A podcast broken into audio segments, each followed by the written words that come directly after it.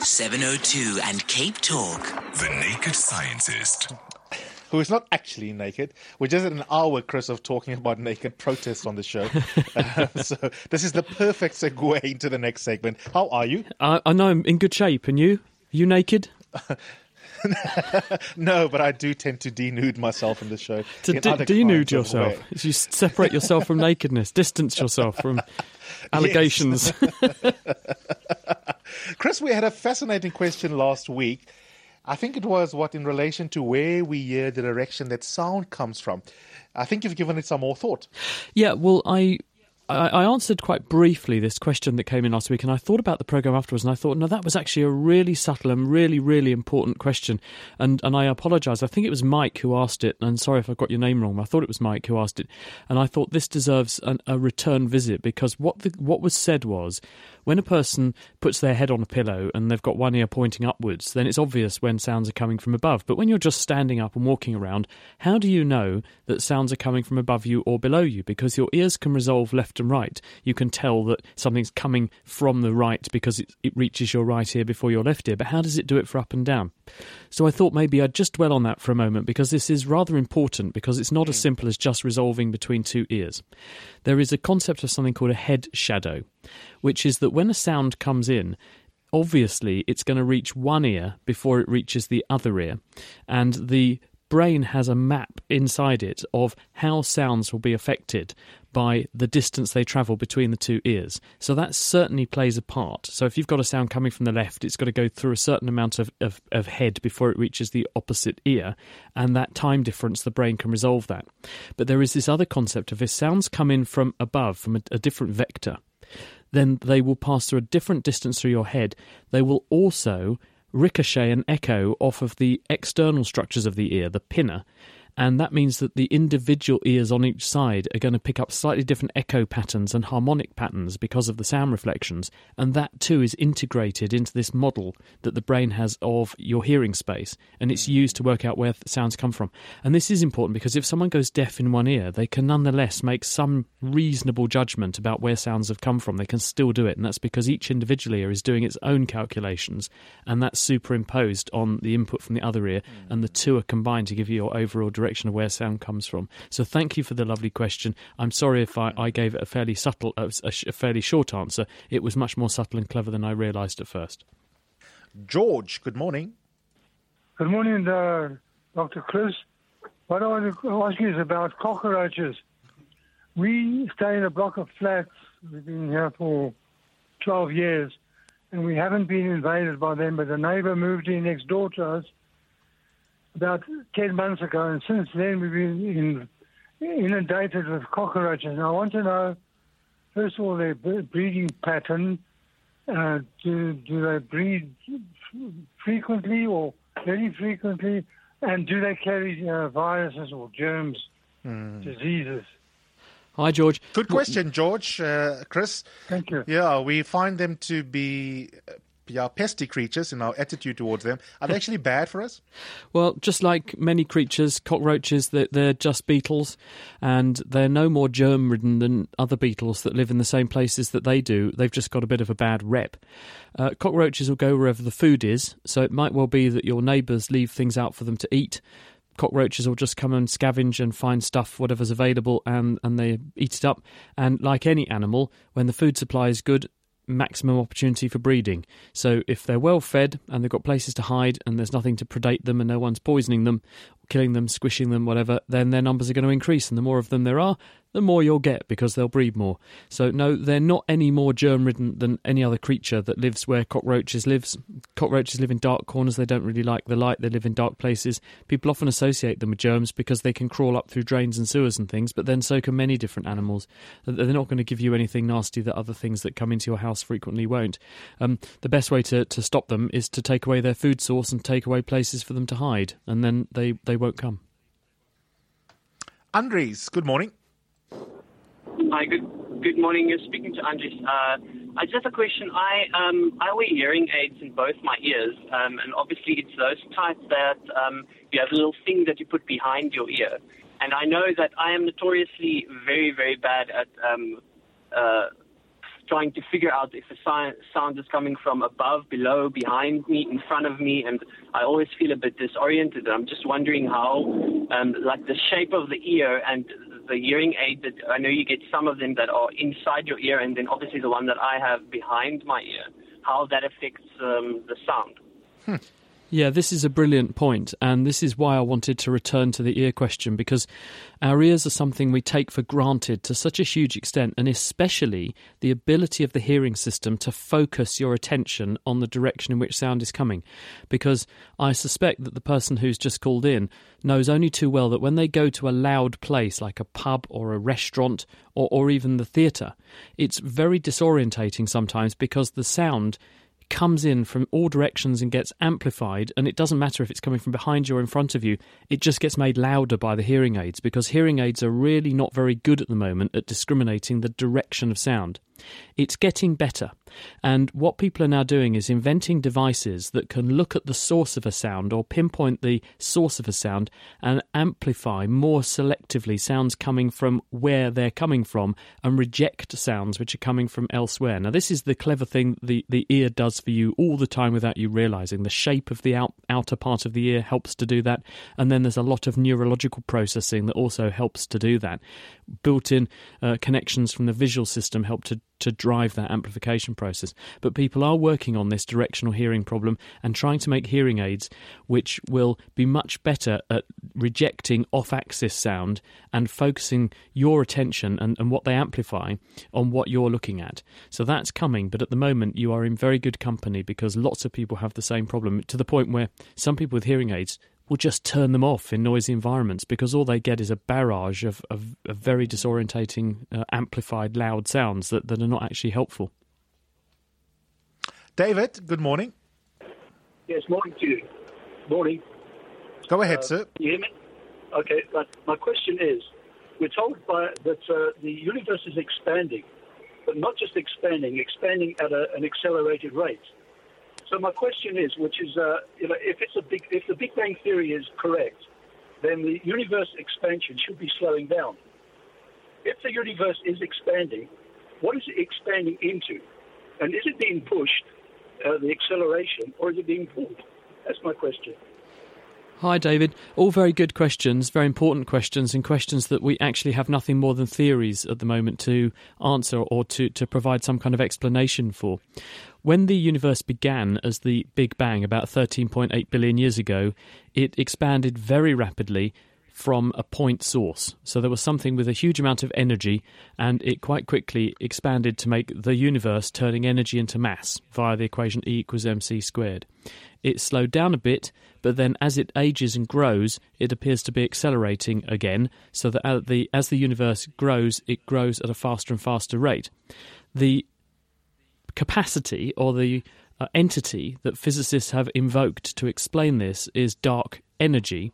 And dark energy is saying, well, we know that, that there's gravity in the universe, and so all things being equal, you would have a net force to collapse the universe. So the fact that it's growing argues that there is some kind of counterbalance to gravity, which is pushing things apart.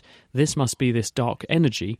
But the bizarre thing is that as the universe gets bigger, for it to get bigger and grow faster at a faster rate, it must be making more of this dark energy or extracting more energy from somewhere to to power that. And actually, we don't know at the moment what that process is, and that's why physicists have put the word dark in front of it because they tend to put the word dark at the moment in front of things where we don't actually know what they are. So there's dark matter, which is gravitationally active, and there's some kind of particle, probably, which causes the the uh, gravitation effect of dark matter, but we don't know what it is. It won't interact with things, so we can't measure it very easily. And then the opposite is dark energy, pushing things away. Again, we don't know what this this this funny component is, so we put the word dark in front of it. Makes it sound mysterious and gets you grant money. The effects of sibling aggression can be more significant than we once thought. 100 electrodes to link my nervous system with a computer and then onto the internet. The Naked Neuroscience podcast explores the workings of the brain and the nervous system in our bodies and beyond. That sticks and stones may break your bones, but words and neglect might hurt your brain. So you've got the little brain slice in the recording chamber. Um, and From unravelling Alzheimer's disease to digging into dreams, join me, Katie Haylor, each month as we make connections with scientists around the world and spark up conversations on the latest neuroscience news. You can listen and download for free at nakedscientist.com forward slash neuroscience or subscribe to Naked Neuroscience wherever you get your podcasts.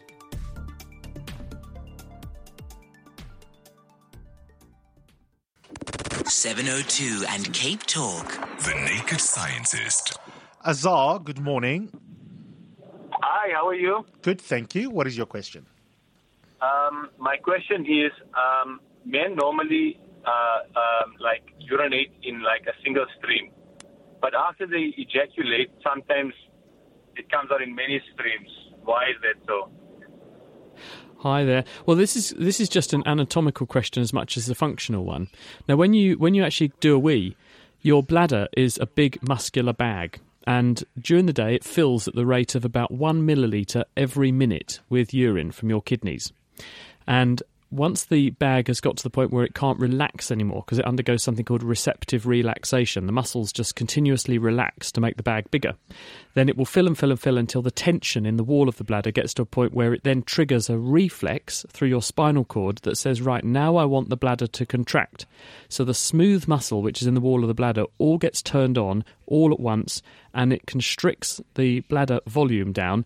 And because fluids are incompressible, this produces a force out, and you wee until the bladder goes down to its resting, uh, pretty much empty state. If you've got a healthy bladder, you wee to the point where the bladder is emptied. Now, when a person ejaculates, this is not a smooth, continuous contraction in the same way as a, like a balloon going down, which is what's happening when the bladder's emptying. An ejaculation is actually a series of peristaltic, rhythmic pulses where actually you get waves of of smooth muscle contraction in what are called the vas deferens. These are the thin muscular tubes that go from the testes up to inside the male body and then unite with the urethra where the prostate gland is. And because you get these waves of contraction, you get squirts and spurts rather than a smooth stream. Thanks so much for your question. Jess, good morning. Hello, Jess. Morning, Eusebius and Dr. Chris. I have a question about rainwater. In a discussion with a farmer recently, he said that rainwater was far better for crops than having to irrigate because it has more solvents in it. And I wondered whether you feel this is true. Yeah, this is a really important point, and it's important for several reasons, and um, very important, especially in places like Cape Town, which is uh, suffering water problems. Now, people say, well, look, we can irrigate the ground. We just take some water out of a river or we can do a bit of desal or something and then we'll chuck the water on the ground and this will water the plants. The problem is that when rainwater comes down out of the sky, it's, it's got some stuff dissolved in it, like some uh, carbon dioxide and some sulfur dioxide that makes it a little bit acidic and a little bit of uh, some of the oxides of nitrogen. So there's some nitrates in there as well. But it, it's pretty much, to all intents and purposes, pure water. When it hits the ground, it dissolves a small amount of salt from the ground and from the from the mountains and the hillsides that it hits. It then runs into rivers. That means that the rivers are still almost pure water, but they have a little tiny bit of salt in them. We divert that river water onto the ground and onto the land, and the water soaks in, but it leaves the salt behind. Or the plants take up the water and the salt, and the water evaporates from the plants, but the salt doesn't evaporate. Those plants then die, land on the ground, we plough them in, we rinse and repeat, and we do this for hundreds of years. And slowly the salt burden in that patch of ground goes up and up and up. So there's more salt there than there was to start with. Contrast this with just natural rainfall, which is bringing down tiny amounts of material, it's not net increasing the amount of salt on that patch of land. So, relentless irrigation will increase the salt burden in the land, and that will have an impact on the ability of plants to grow in the long term. And so, people are very concerned about this because with climate change if we see a, a, paucity of rainfall in an area and we are forced to resort increasingly to irrigation, then we're going to be poisoning progressively more land over more time by increasing the salt burden in that land. And that's why scientists are looking at things like how we can genetically adapt, um, breed, or use plants which are much better adapted to growing on salt contaminated soil with, the, with this in mind in the future. Christopher, good morning. Welcome to the show. Hi. Hi, good morning. Um, I'd, I'd, like to ask um, what is the difference between micro and macro evolution, and what is the strongest scientific evidence for each of them? Hi, Christopher. I thought you were inviting me to the programme for a minute there, Eusebius. Um, yeah, no, welcome, Christopher. Good name, that, isn't it? Now, the difference that, that, we're talking about here with, with macro evolution, this is when you take a big step back and you look at planet Earth and you say, well, four and a half billion years ago, there was nothing there. And then about 4 billion years ago, we start to see evidence of microscopic life. And then by about 600 million years ago, we've now got to the point where we've got big stuff appearing. And by uh, now, we've got these enormous organisms uh, down to very tiny microscopic organisms. So you've got macroevolution, you've got things turning from the simplest things over time to the biggest things, and actually they're all related. One thing, one evolutionary step has helped another to develop. And we know that's happened because if we look at the genetic code which is running in a human, it's the same genetic code, it's the same software, if you like, that's running in a jellyfish, that's running in a bacterium. And we know that's true because we can take a gene from a bacterium and put it into a human and vice versa. And the DNA machinery understands that genetic code. Now, the only explanation for that, because it's so unlikely that all these things would have evolved independently, is that bacteria have specialized and evolved over evolutionary time and they have turned into ultimately us. Now, it's not as simple as a bacterium turns into us, it's that there's a, a, slow accrual and accumulation of changes and adaptations that enable more and more complexity to arise out of a system. Now, microevolution, on the other hand, we'll, we'll stick with bacteria because this is a neat example of this happening. If I uh, take a swab from my mouth and I, I can see millions of microbes in there, if I grow those microbes in, say, a very high salt environment, or I increase the temperature and I stress them, I'll kill off the vast majority of them, but some will survive. If I then carry on culturing the ones that survived, their progeny will be much better in future at surviving a thermal challenge or a high salt environment or other poisons because those ones by chance happen to have some kind of evolutionary or genetic adaptation that meant that they were better endowed to cope with that stress. And so, as a result, quite quickly, you'll get a community of those microbes which are really good at existing in a certain environment. And that's microevolution, and it's why we have the problem of antibiotic resistance now, where we've been using a lot of antibiotics in people. We select for bacteria that naturally have an advantage over their colleagues because they can fend off that antibiotic. They grow better, and they become the bulk of the population going forward. So they have evolved at a microscopic level. We've got some questions that have come through our WhatsApp line, Chris. Let's have a listen to one of them. Hi, Chris. I'm just phoning to find out um, is maths innately kind of tied into the universe, or is it a framework that we're imposing on the universe? Because I know, you know, we've got five fingers, uh, I mean, 10 fingers and toes, so we work with 10, the number 10. But I'm just wondering, with that in mind, are we imposing a framework onto the universe, or is, is math something that we discovered innate in the universe? The philosophy of maths, Chris, over to you. Interesting one, this, isn't it? Well, the answer is that we, we use numbers that are convenient for us, and, and this is quite right. We've got um, 10 digits on, you know, on our hands, on our arms, we've got another 10 on our feet, so we tend to, to mm. like things that involve tens.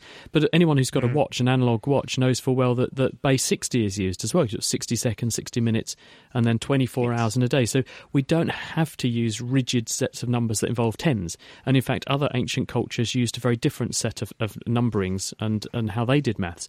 But what maths does enable us to do is to see relationships between things and account for those relationships and make predictions.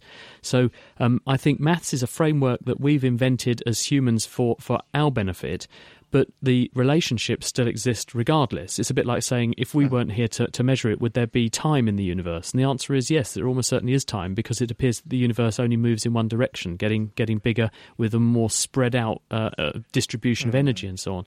So I think maths is a, a, framework that we use to understand these relationships, and and, it, and th- those relationships will exist. We just have to invent the maths that can describe them. Paul, good morning. Hi, Dr. Chris.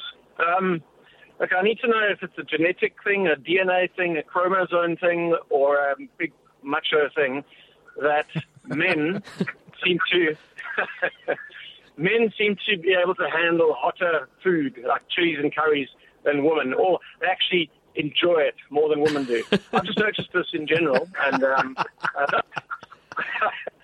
like to know what you think, uh, Doctor.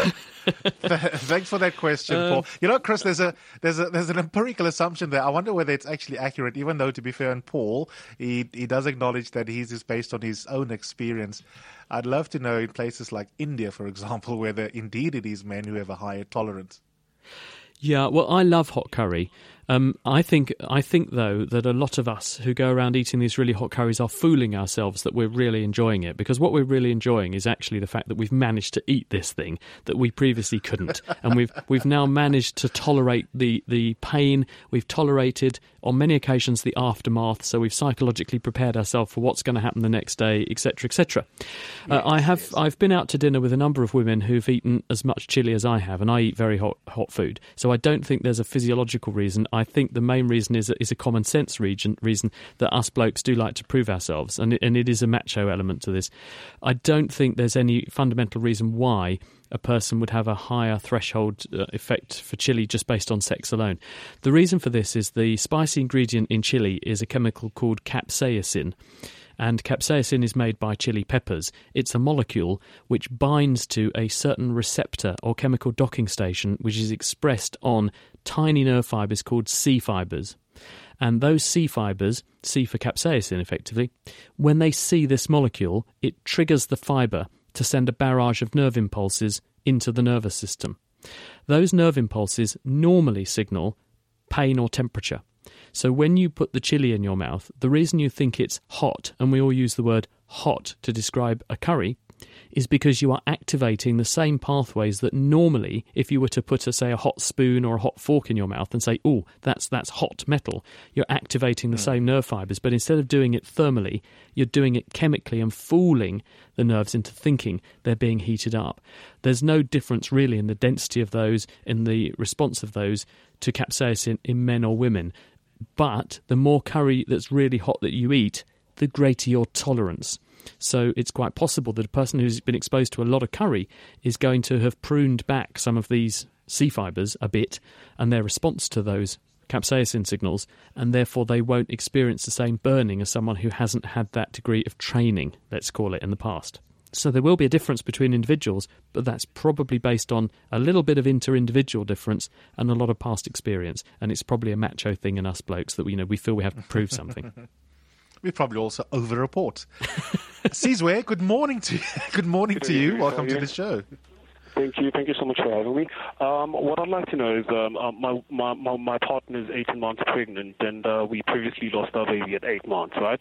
Um, so she went for blood tests last week, and it was discovered that one of uh, one out of the, the 100 of her chromosomes has signs of um, Down syndrome. Uh, we were then informed that we have to go for a panorama test, which includes 13, 21, 18 Y and X chromosomes. So I'd like to know what are the chances that the baby actually has Down syndrome based on this, and the risk involved with the test. Um, is it related to amniocentesis, uh, which, from what I read, uh, poses a risk to both her and the baby?